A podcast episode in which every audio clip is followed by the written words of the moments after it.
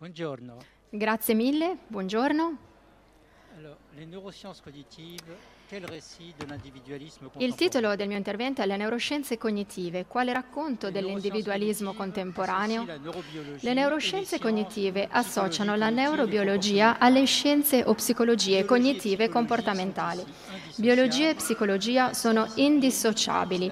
Tali discipline hanno come obiettivo la conoscenza più completa dell'uomo, dell'uomo pensante, senziente e agente, a partire da una sua stessa parte, ossia il cervello.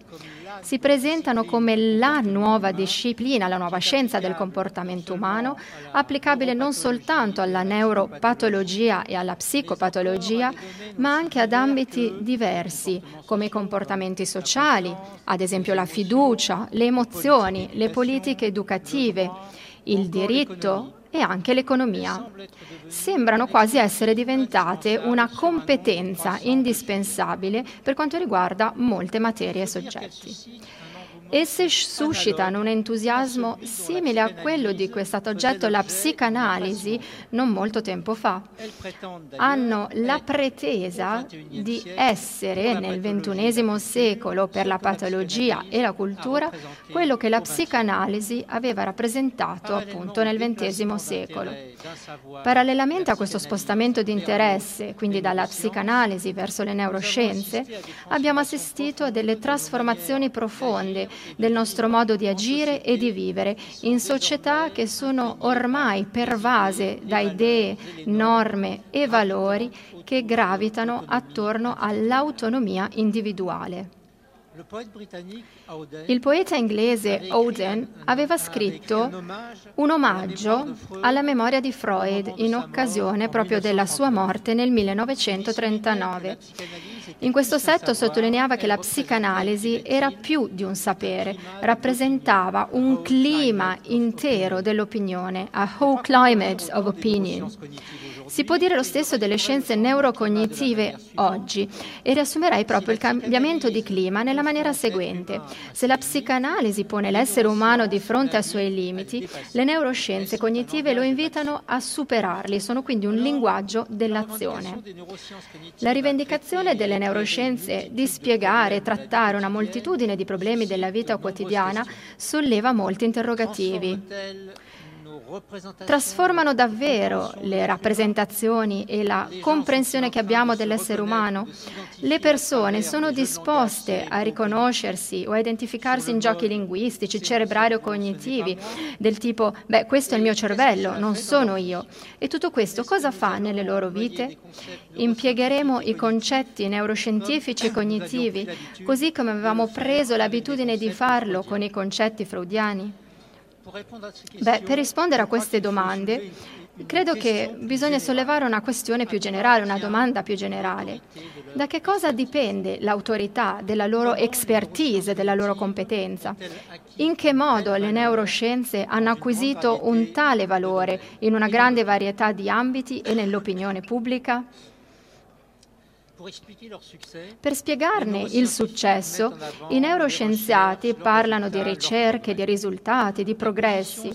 La posizione strategica del cervello nella definizione dell'individuo permetterebbe alla conoscenza prodotta da queste discipline di arrivare a comprendere i comportamenti collettivi e il funzionamento delle istituzioni della nostra società. L'obiettivo, il bersaglio filosofico è il presunto dualismo cartesiano della mente e del corpo, al quale invece oppongono un monismo materialista, ossia un'unità che è indivisibile, un'unità dell'essere di cui il cervello è la sede. La loro ambizione è proprio quella di costruire una biologia della mente, cioè una spiegazione dei pensieri e dei comportamenti in termini di meccanismi cerebrali.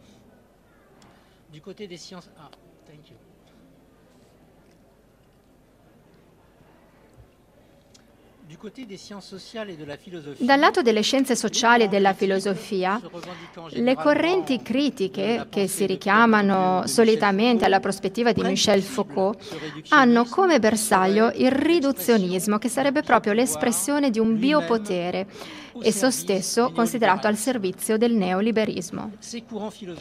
Tali correnti filosofiche annunciano la nascita di una biosocialità e pensano che la neurobiologia sia capace oggi di riconfigurare alcune delle maniere con cui i problemi individuali e collettivi sono resi comprensibili.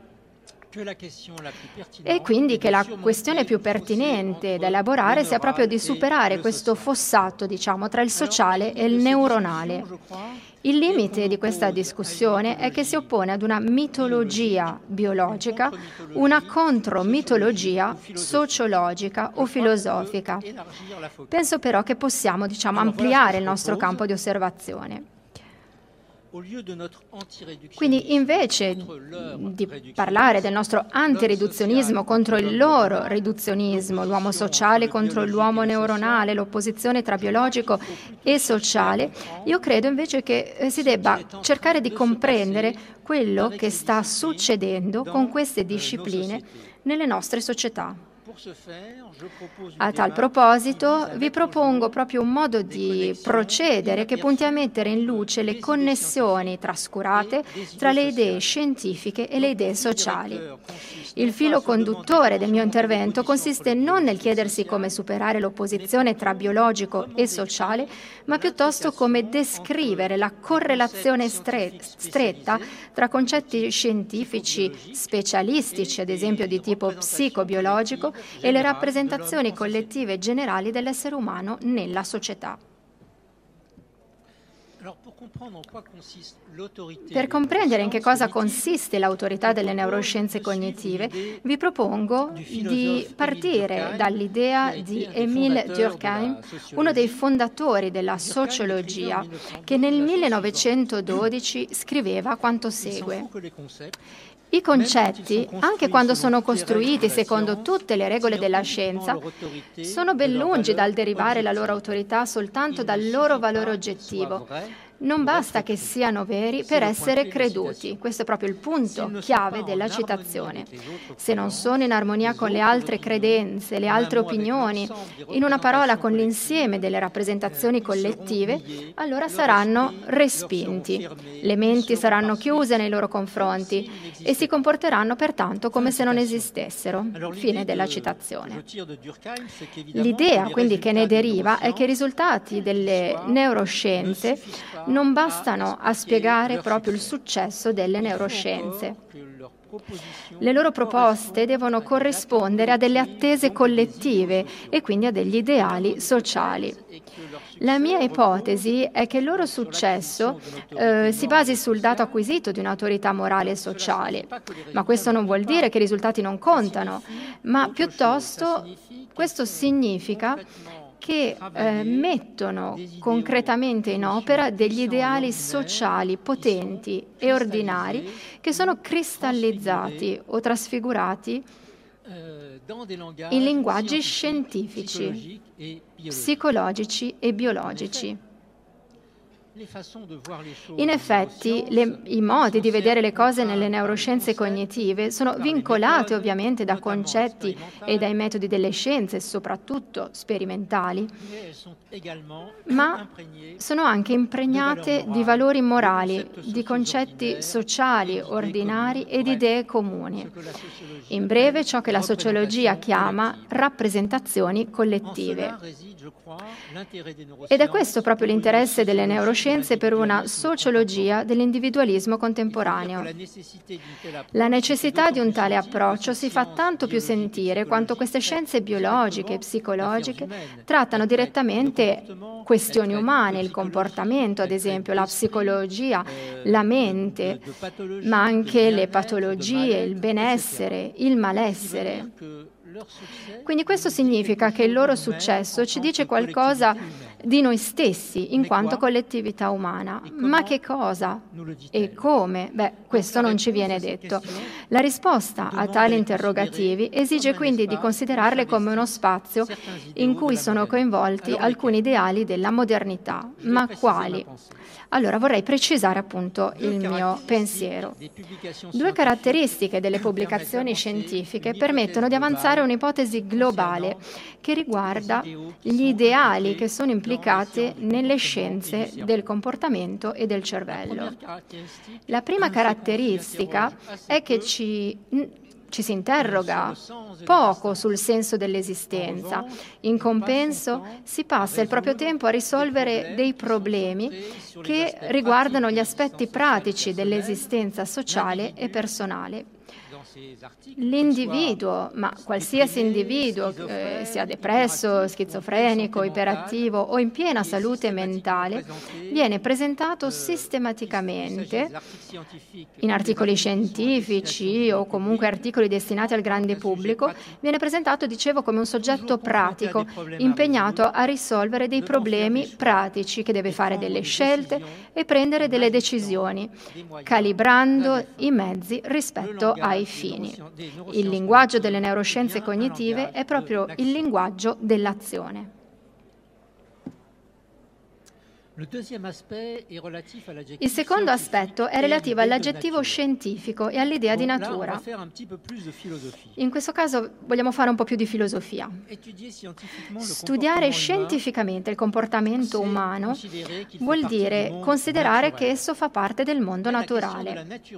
Ma la questione della natura umana non si limita al problema del rapporto tra natura o biologia e la cultura, e quindi il sociale.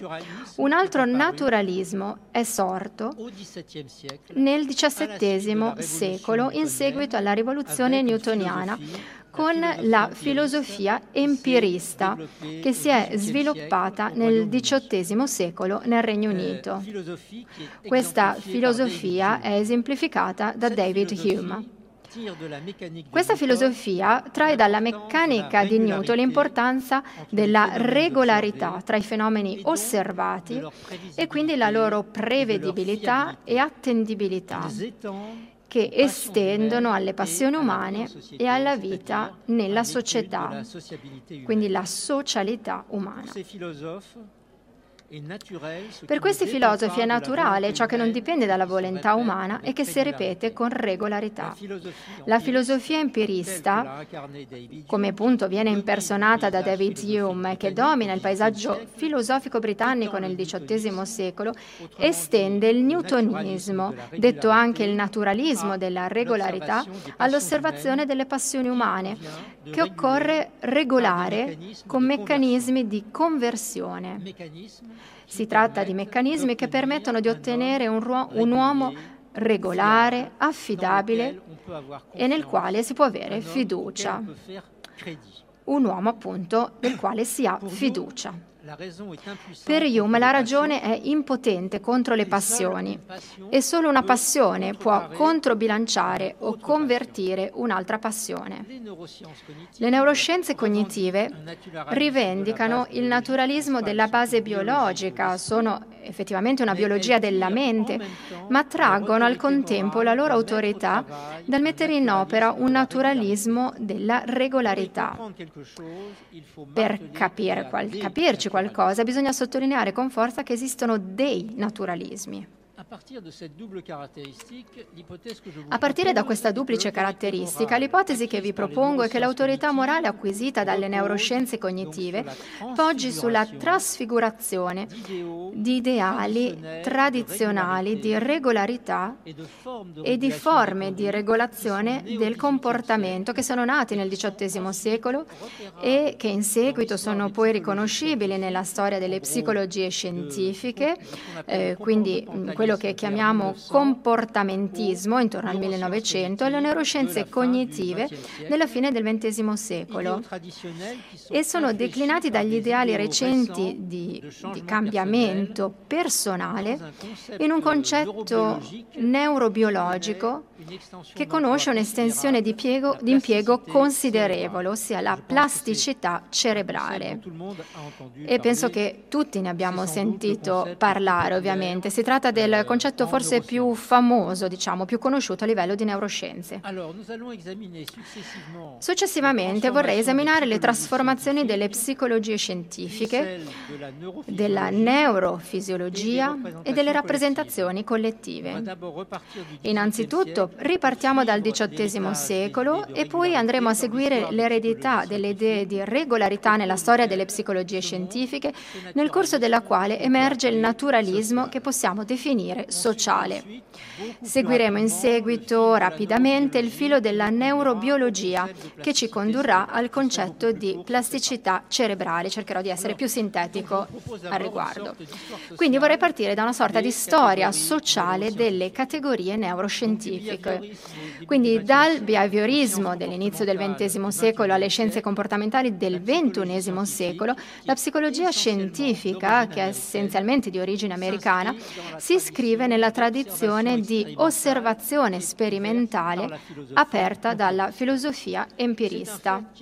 Si tratta di un fatto ben conosciuto dagli storici della psicologia, ma si tratta in questo caso, nel quadro di questa conferenza, di affrontare i concetti scientifici sotto l'angolo della famiglia di ideali individualisti, di cui sono un'espressione concettuale.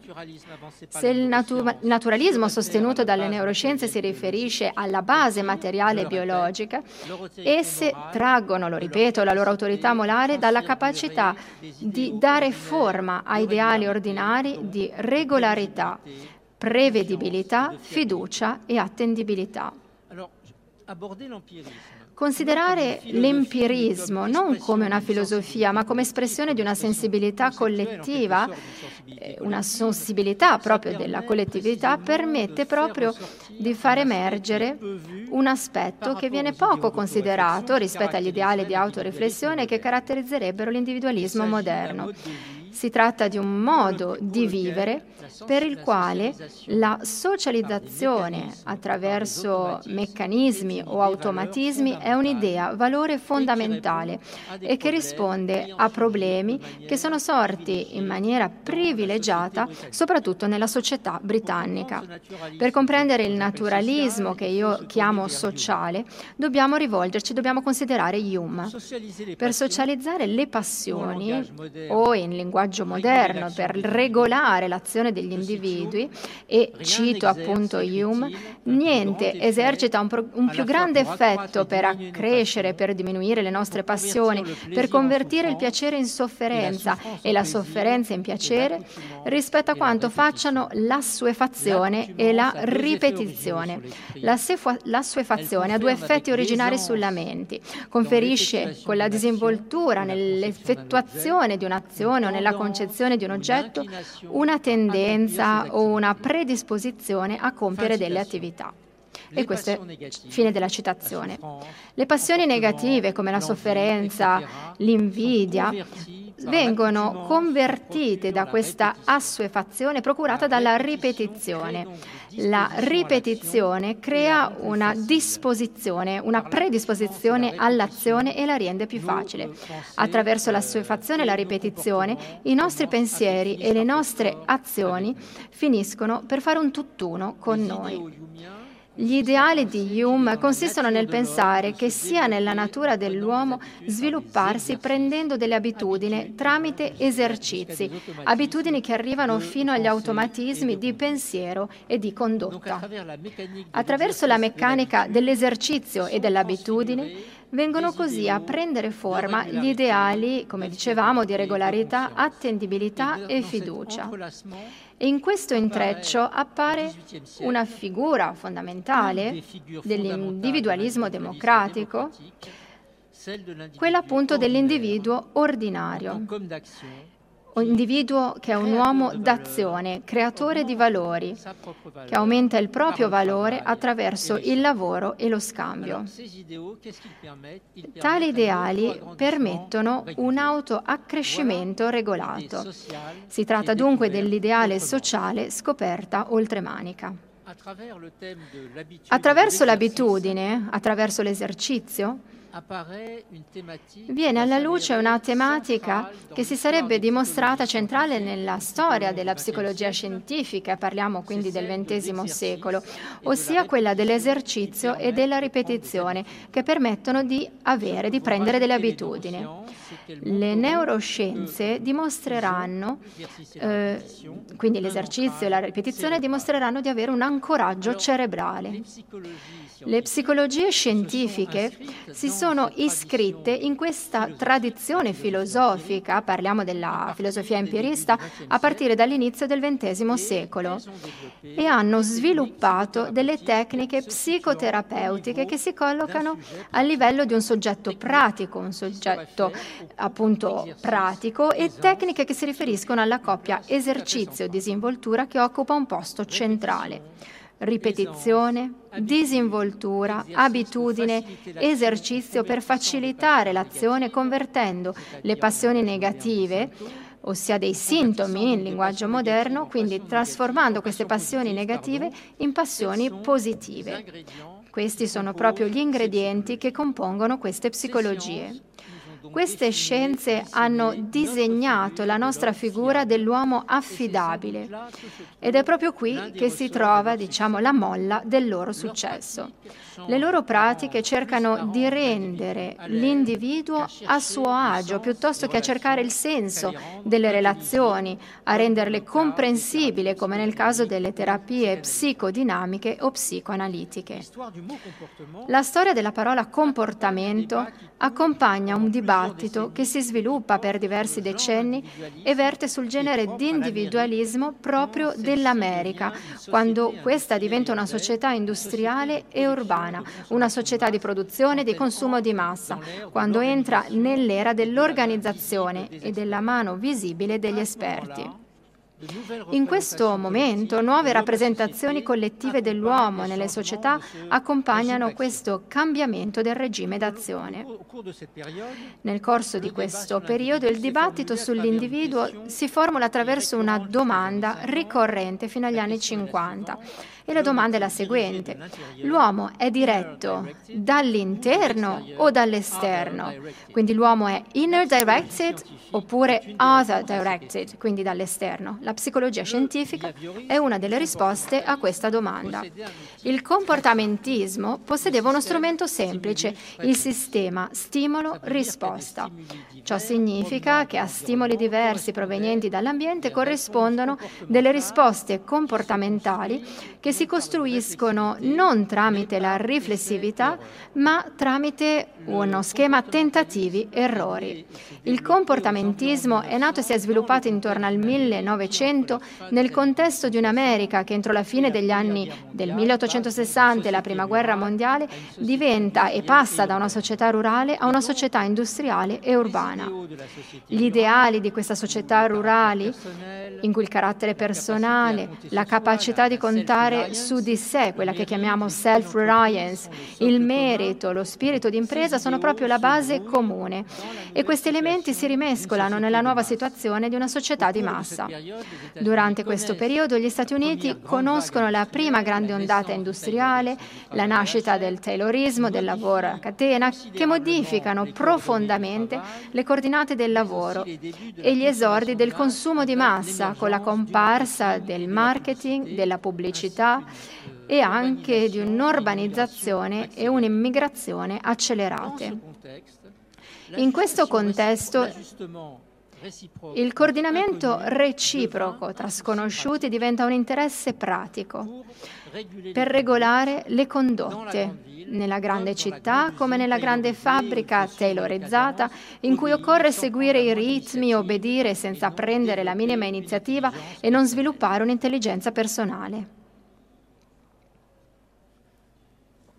macchine, velocità, ritmi, masse anonime, produzione di massa, consumo di massa. La nuova modernità è un caos di stimoli. La modernità è caos.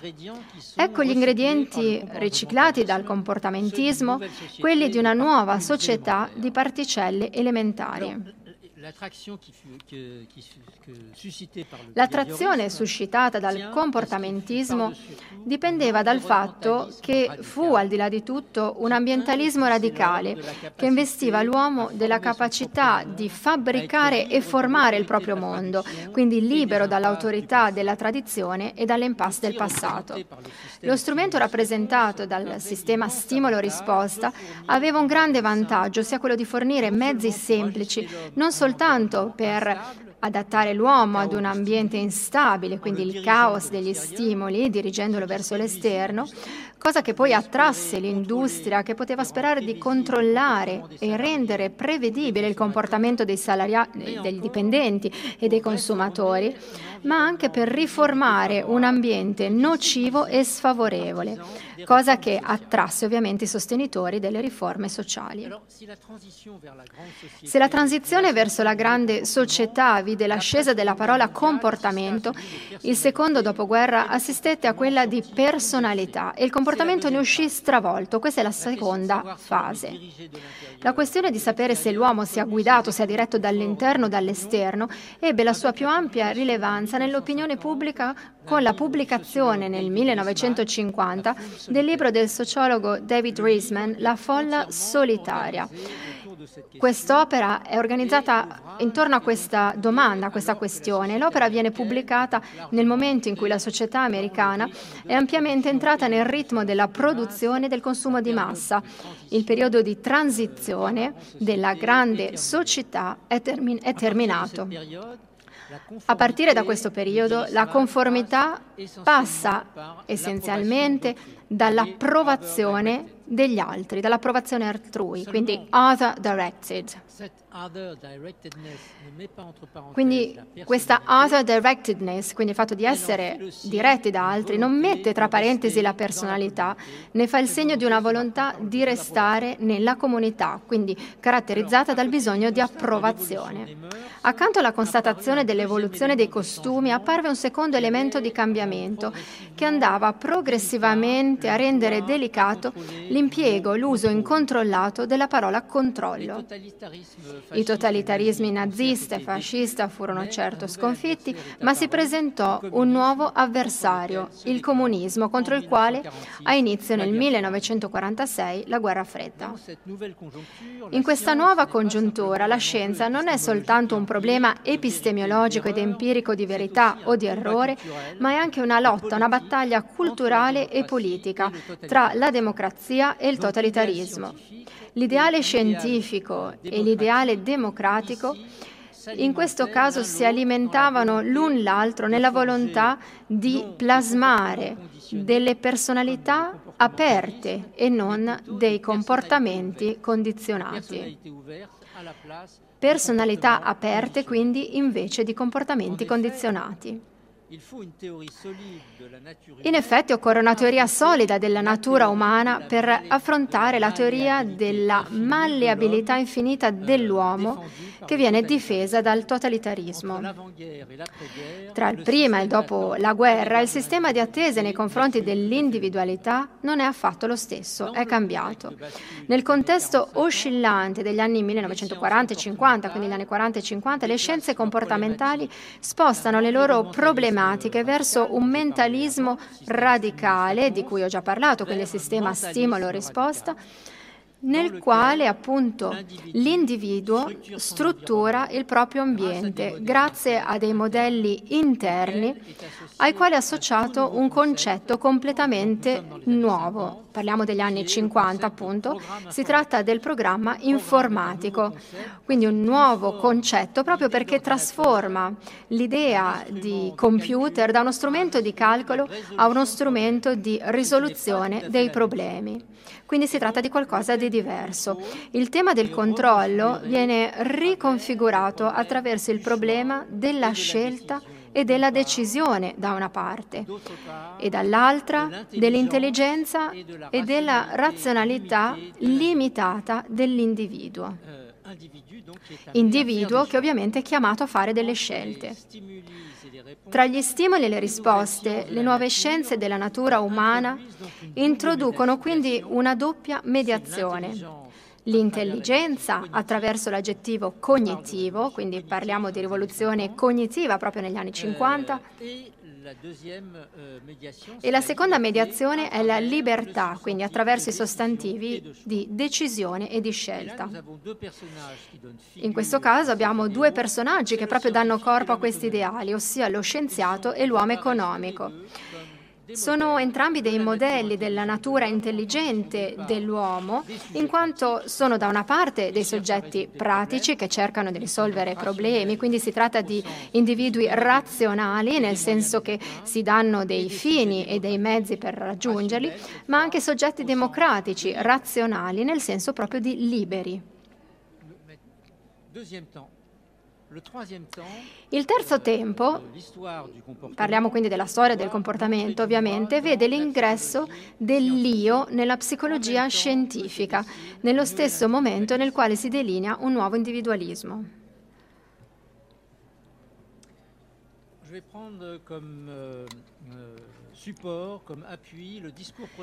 Vorrei fare riferimento al discorso presidenziale pronunciato da uno dei padri della rivoluzione cognitiva, eh, George Miller, discorso pronunciato nel millenovecentosessantanove di fronte al congresso annuale dell'American Psycholo- Psychological Association.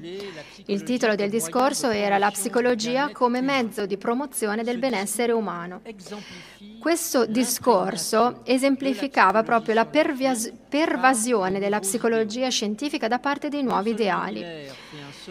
Non soltanto Miller biasima la feticizzazione della tecnica come soluzione ai problemi sociali, ma inoltre Miller denuncia l'ossessione della previsione e del controllo nella psicologia scientifica.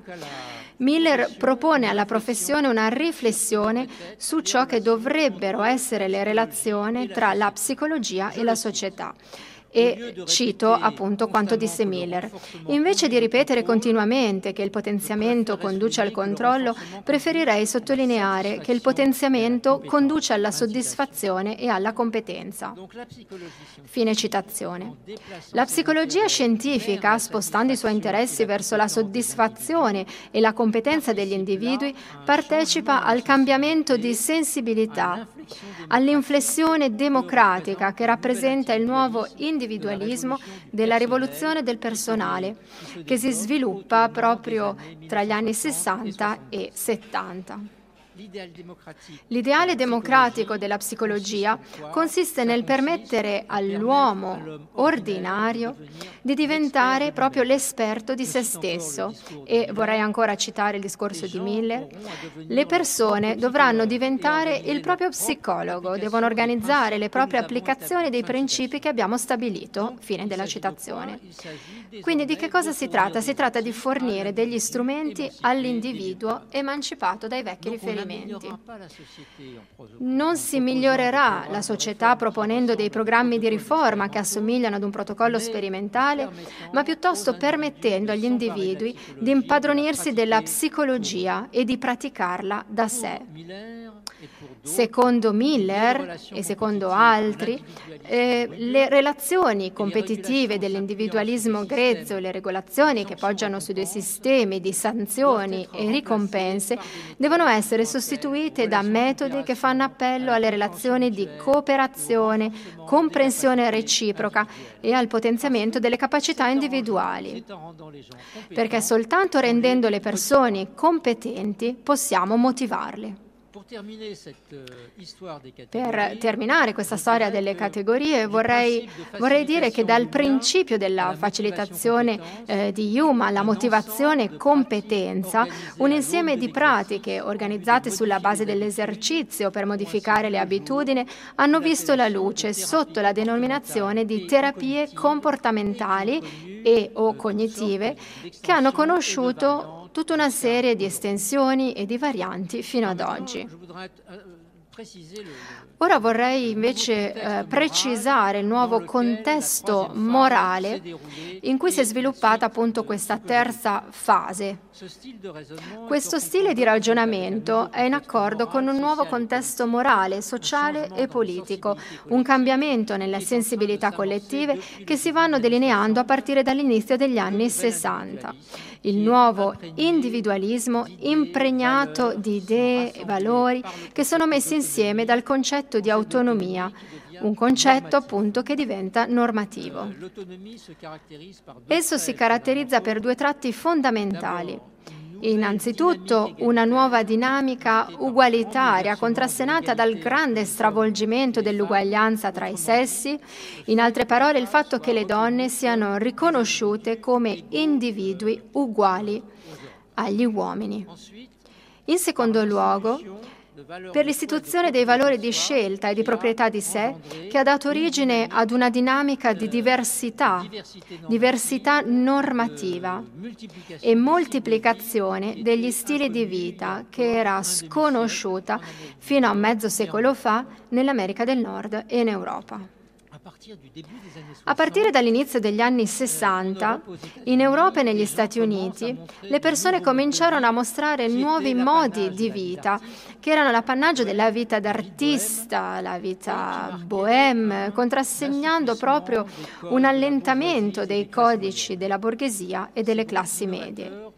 Questi gruppi promuovono ideali di creatività, originalità, sperimentazione, esplorano nuove forme di esperienze di azione, nuove forme di vita personale.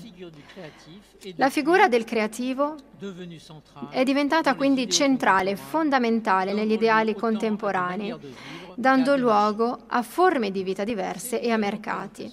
Queste nuove rappresentazioni collettive dell'essere umano nella società pongono l'accento sulla capacità di agire dell'individuo e sui comportamenti creativi o innovativi. La scelta, la creatività, l'iniziativa individuale. Si entra in ciò che possiamo chiamare un individualismo di capacità. Entrate a far parte dei nostri costumi, tali rappresentazioni collettive aprono al primo minuto appunto l'accesso all'individualità. Ma sotto quale forma si presentano appunto queste rappresentazioni? Io credo che uno degli ideali più potenti di questa società dell'autonomia generalizzata sia proprio l'individuo capace, indipendentemente dalle sue disabilità, le sue devianze o patologie, quindi l'individuo capace di realizzarsi, trasformando le proprie disabilità in punti di forza. Quindi l'individuo che trasforma le proprie disabilità in punti di forza grazie ad una creazione che aumenta il suo valore in quanto persona. Io chiamo tutto ciò l'ideale del potenziale nascosto. Esso costituisce un nuovo ideale di azione che associa le tradizionali virtù del coraggio a quelle più nuove della creatività e dell'innovazione, che consistono proprio nel socializzare un male incontrollabile, nel farne una forma di vita, ossia un valore di civiltà. Tale ideale è la forma sociale specifica con la quale delle popolazioni diagnosticate malate, quindi disabili o devianti, e trattate fino ad allora all'interno di istituti che il sociologo americano Goffman chiamò appunto eh, istituzioni totali nel suo, nel suo libro Asylum. Quindi queste popolazioni sono diventate in realtà degli individui capaci non soltanto di conoscere, di raggiungere dei risultati, malgrado il male che li affligge, ma più ancora proprio grazie al male che li affligge. In questo contesto le neuroscienze cognitive eh, si sviluppano, ossia associano gli ideali tradizionali di regolarità a quelli nuovi del potenziale nascosto.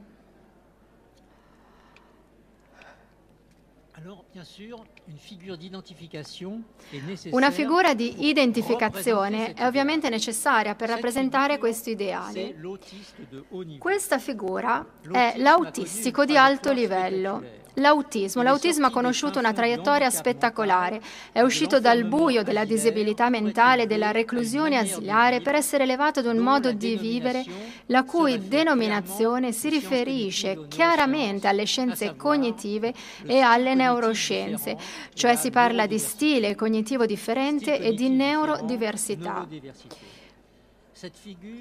Tale figura ci permette di elaborare, a partire proprio dalle nostre capacità e competenze, non più normale, patologico, ma nel linguaggio dei paladini dell'autismo, la neurodiversità, che significa che esistono delle competenze tipiche e delle competenze atipiche, che eh, possiamo collocare su un'asse disabilità punti di forza.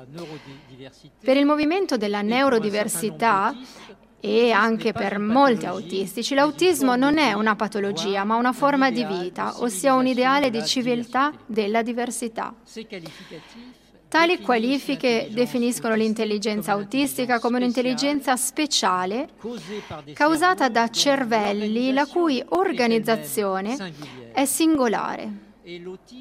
L'autismo diventa allo stesso tempo il riferimento principale di una riorganizzazione dei rapporti tra il normale e il patologico, che vede la malattia trasfigurarsi in una forma di vita diversa. Vorrei fare un esempio, vorrei parlare quindi di Greta Thunberg, sapete, la giovane militante ecologista svedese, colpita da una forma di autismo, la sindrome di Asperger, che ha dichiarato appunto che l'autismo non è una malattia, ma un dono. Dotato contemporaneamente di disabilità importanti e di punti di forza importanti, come pure di un cervello speciale, l'autismo crea un collegamento con la neurofisiologia. Su di esso si intreccia l'ideale del potenziale potenziale nascosto e, come vedremo, il cervello di oggi che è proprio il cervello della plasticità cerebrale. Vorrei ora passare all'ultimissima parte, dopo aver parlato di psicologia scientifica, eh, vorrei concentrarmi sulla neurofisiologia e in questo caso il titolo è Dal cervello reattivo al cervello agente. Il cervello che si costruisce, che si configura a partire dagli anni cinquanta, comincia ad essere concepito come un sistema dinamico, auto-organizzato, che si mette in movimento da sé, indipendentemente, indipendentemente dagli stimoli che vengono dall'esterno dell'individuo. Questo cervello permetterà di spiegare eh, sia come l'essere umano agisce e sia come apprende e come si trasforma. Questa condizione di indipendenza nei confronti del mondo esterno è al centro degli obiettivi delle neuroscienze cognitive. Perché se si può dimostrare che il cervello muove da sé un essere che agisce nel mondo e non soltanto un essere che si accontenta di reagire agli stimoli del mondo, allora si, si saranno davvero fatti dei passi in avanti nella conoscenza dell'uomo a partire dal suo cervello. La questione chiave è la seguente: come rendere conto della volontà in quanto ciò che dà avvio, che lancia l'azione. Da fisiologi ciò implica che l'azione è affrontata come un movimento volontario e quindi il fondamento neurobiologico ne è, ne è la forza motrice.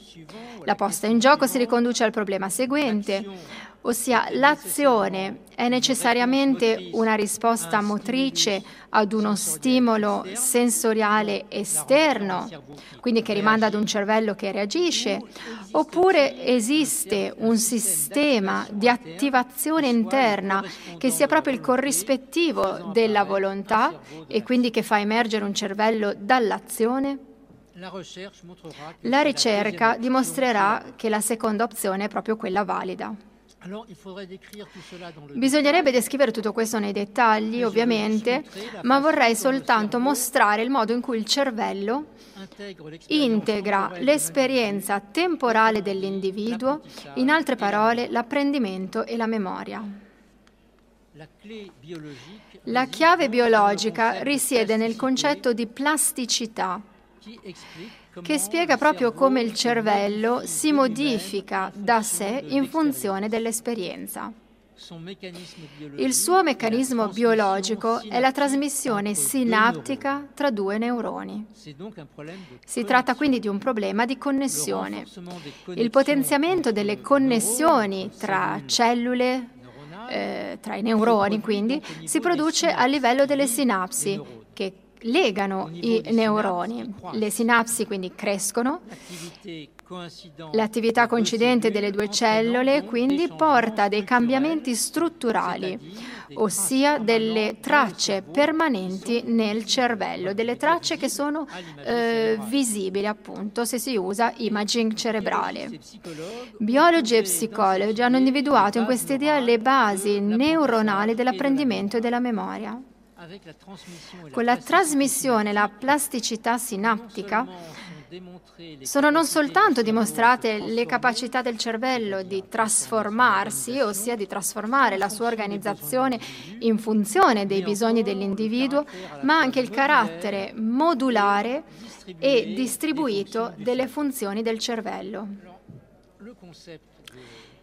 Il concetto di eh, plasticità è oggetto oggi di un impiego generalizzato e fantasmagorico. Su di esso si trova investito un valore eh, sociale fondamentale di oggi, appunto, ossia la potenzialità infinita dell'individuo di essere l'agente del proprio cambiamento. La plasticità cerebrale, nel senso puramente biologico, è molto più ristretta. La plasticità indica il fatto che la natura non ha previsto rigidamente le specializzazioni funzionali nel sistema nervoso centrale e che sia nella lunga durata dell'evoluzione che nella breve durata della vita di un individuo, la storia stessa modella il cervello in modo tale che ci serva per tutto quello che desideriamo fare. La lezione che ci consegna, che ci consegnano le neuroscienze cognitive eh, è la seguente, ossia che il cervello dispone sempre di risorse affinché l'individuo possa trovare una soluzione creativa ai suoi problemi e non bisogna disperare della natura sulla quale in fondo si può sempre contare per poter ripartire. È ovviamente sempre l'ottimismo dell'azione. Essa mostra, ehm, queste, essa, le, le neuroscienze in realtà mostrano un cervello che possiede una tale agilità di funzionamento, soprattutto grazie alla plasticità cerebrale, che l'individuo deve sempre essere capace di superare la riduzione normativa causata dal male che l'affligge. E questo grazie ad una creazione che corrisponde ai suoi bisogni. Si tratta anche di un appello alla tolleranza per la diversità rispetto invece alla ristrettezza della polarità eh, tra normale e patologico. Il concetto biologico di plasticità cerebrale si fonda sulla rappresentazione collettiva dell'autonomia, dà forma alla capacità dell'individuo di cambiare da sé, attivando in tal modo uno degli ideali più ordinari e valorizzati, che consiste nell'affermare che esistono sempre, colleca- collocate nel fondo di ciascuno, delle risorse per trovare una soluzione, una via di uscita. Ecco da dove le neuroscienze traggono la propria autorità morale, alimentare delle credenze collettive alle quali tutti noi attribuiamo il valore più grande con le risorse dimostrative, ineguagliate della scienza. Sono una scienza dell'azione, che nutre, ovviamente con i valori di rigore della scienza, che nutre le nostre aspirazioni allo sviluppo più ampio possibile delle capacità umane in una società pervasa dagli ideali della capacità. Ora vorrei giungere alle conclusioni. Attraverso il cervello noi scopriamo un sistema di idee e valori che sprona l'individuo a scoprire le proprie forze dissimulate dietro al sintomo, la malattia o la disabilità. Le neuroscienze e le scienze comportamentali nutrono un ottimismo dell'azione, dimostrando che l'essere umano può sempre superare i propri limiti e nessuno è condannato da un determinismo qualunque, biologico o sociale. Il riferimento materialistico alla base biologica, all'assemblaggio neuronale e all'intrapersonale fa parte dei nostri ideali di dominio di sé e di relazioni sociali stabili, non perché ne sapremo ormai abbastanza sui meccanismi neurobiologici, ma piuttosto perché alimenta il nostro ideale comune e ordinario della trasformazione personale, cristallizzando i nostri concetti di regolarità, di prevedibilità, costanza e fiducia, più valorizzati in un linguaggio scientifico. Richiamandosi ad un naturalismo dal fondamento biologico, i cui meccanismi che sono causa delle patologie mentali e dei comportamenti sociali restano ad oggi allo stato di ipotesi scientifiche più o meno plausibili, ossia speculazioni filosofiche, le neuroscienze cognitive danno forma, molto più sicuramente, ad un altro naturalismo che ha al cuore di ideali comuni, essenziali della modernità individualista. Essenziali, dicevo, perché sono le condizioni affinché gli uomini e le donne agiscano come individui socievoli. Parliamo di regolarità, esercizio, abitudine, fiducia, cooperazione, capacità di mettersi al posto degli altri e che possano svilupparsi allo stesso tempo delle forme di autoaccrescimento regolate. Quindi le neuroscienze cognitive sono diventate uno dei grandi racconti dell'individualismo contemporaneo, associando gli ideali di regolarità con quelli delle possibilità che ha l'individuo di cambiare. Quindi le nostre capacità di cambiare sono infinite. Esse si collocano così al centro di attese morali e sociali che si diffondono copiosa, copiosamente nelle nostre società nel corso dell'ultimo terzo del ventesimo secolo, alle quali rispondono con un insieme di pratiche organizzate sull'esercizio. Attraverso la, le legittimità di cui beneficiano queste scienze, che esibiscono delle prove che confermano le loro affermazioni e garantiscono a questi ideali le promesse di uno sviluppo illimitato delle capacità umane. Vi ringrazio.